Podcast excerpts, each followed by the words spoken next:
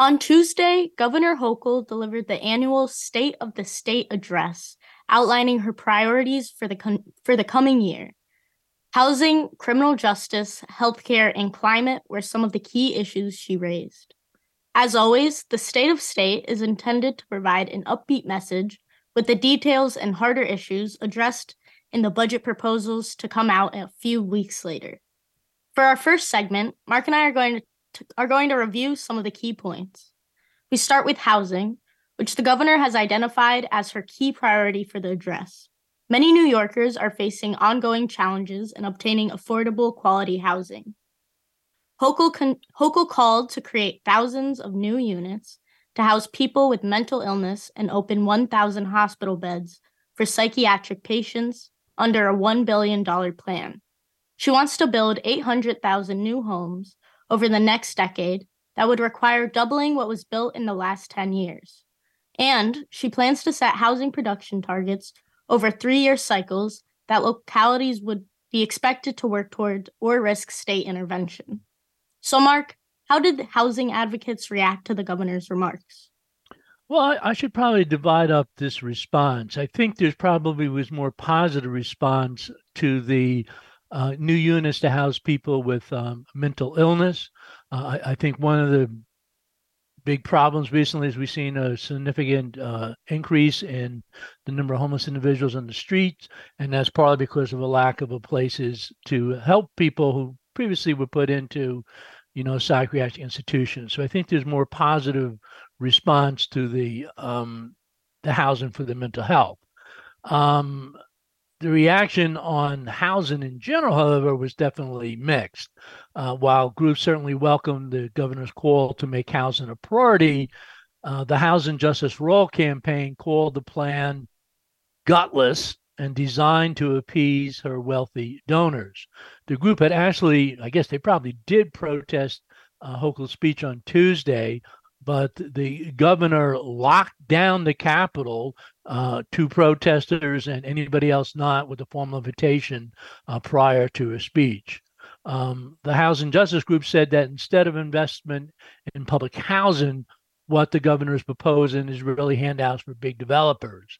And instead of, of vouchers to help more New Yorkers afford homes, we got uh, zoning change. Um, Hochul's housing plan also relies on certain major assumptions. A big one is that it uh, calls to replace the expired tax incentive known as 421.A, which provided significant property tax breaks to New York City developers who had built housing with allegedly a certain percentage of affordable units. Um, many lawmakers have viewed, and tenant advocates have viewed this as primarily a corporate welfare program, and they allowed it to expire last year. Uh, Hochul also assumes that probably half of the new units are units that have been built anyway, regardless of any state uh, action.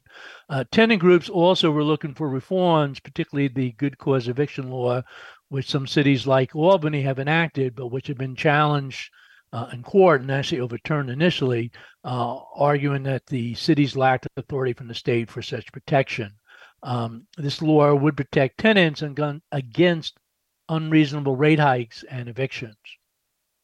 So, crime was a major issue in the recent elections, with Republicans and the tabloids arguing that crime in the state was out of control, driven by recent reforms, including ending the use of bail for many nonviolent offenders.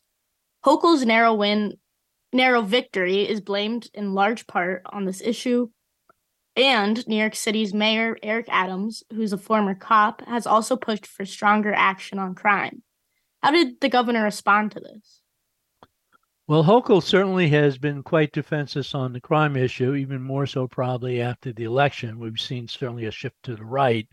Um, we will have a segment later uh, about Hochul's effort to promote a conservative to be in charge of the state's highest court, which frankly seems a bit of a public relations campaign to shift the public perception of her um, in a more conservative direction.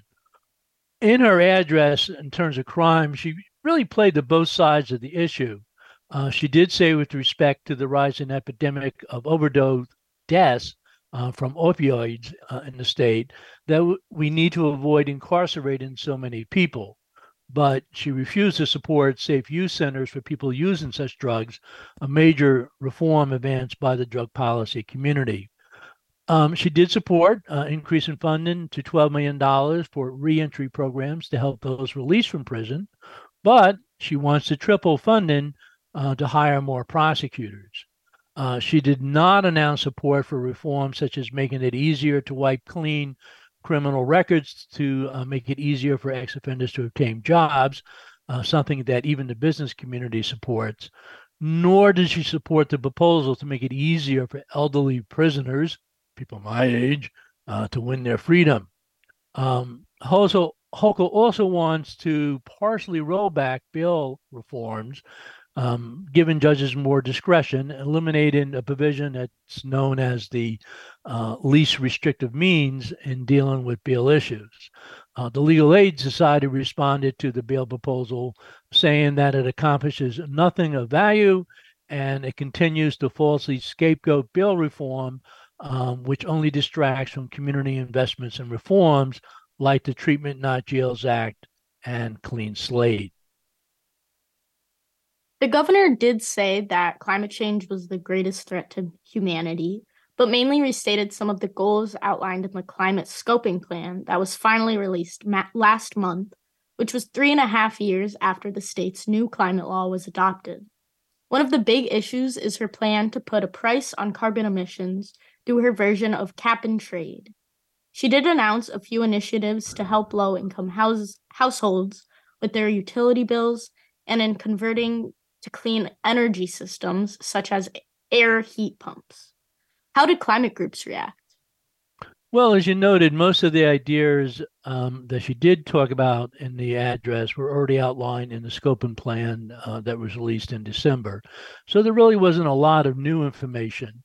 Um, groups are certainly supportive that the governor is willing to raise revenue through some form of carbon pricing, but the details of her proposals really still are not known.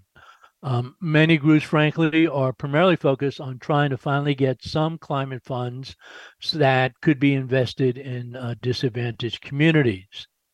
The more progressive climate groups argue that what the state is doing, um, cap and invest or cap and trade, falls far short of the immediate radical action on climate that the head of the United Nations says must happen now in order to avoid uh, climate collapse. There were certainly some disappointments. Uh, groups were disappointed uh, that she pushed back by a year uh, the target date to stop using uh, gas in new buildings, um, basically to 2025 rather than the 2024. Um, that had been supported previously. Um, she did propose something new. It was in the climate plan, but first time she said it that by 2030 you could no longer buy a new fossil fuel, you know, heating system equipment, you know, to you know replace boilers or furnaces in existing buildings. Uh, that was good, though many would prefer a quicker timeline um, than uh, 2030, say 2025. There was also a number of the major climate initiatives that groups was supporting um, that she did not announce any support for. And that big one certainly was the push to have the New York Power Authority begin to build renewable energy facilities in the state. Um, the state has had, you know, goals for 20 years to build uh, renewable energy, but the reality is, after five years, um, I'm sorry, 20 years, they only get about 5% of the state's energy, electricity from uh, wind and solar you know, back on the carbon pricing issue, New York needs to raise at least $10 billion a year to, to fund the clean energy uh, transition. Uh, there are a variety of proposals to accomplish this um, tax the rich, or you know impose some type of financial penalties on polluters. There's something called the Climate Super Fund, which would raise three billion dollars a year. Uh, so funding for climate will be a hot topic, but very unclear how and when uh, this will actually be resolved. Is there anything else about the governor's address or the upcoming legislative legislative session that you'd like to share? Well, one thing we should note is that Democrats, unlike many places in the country, are firmly controlling New York as the governor's mansion and both houses of the state legislature. However, the fight for the soul of the party is ongoing. Uh, Governor Hochul seems to be rapidly assuming the role of Governor Cuomo. Um, she's increasingly shifting to the right and devotes considerable effort to, rena- to raise enormous funds from special interests who normally expect, you know, paybacks. Uh, legalized public corruption, unfortunately, is still a very dominant force uh, in Albany. Uh, the Senate is likely to be, be the most progressive of the three, you know, parties or factions in most policy debates at the Capitol, with the assembly, you know, sort of bridging the divide between the Senate and and the governor. However, most of the power will continue to reside, uh, you know, with the governor.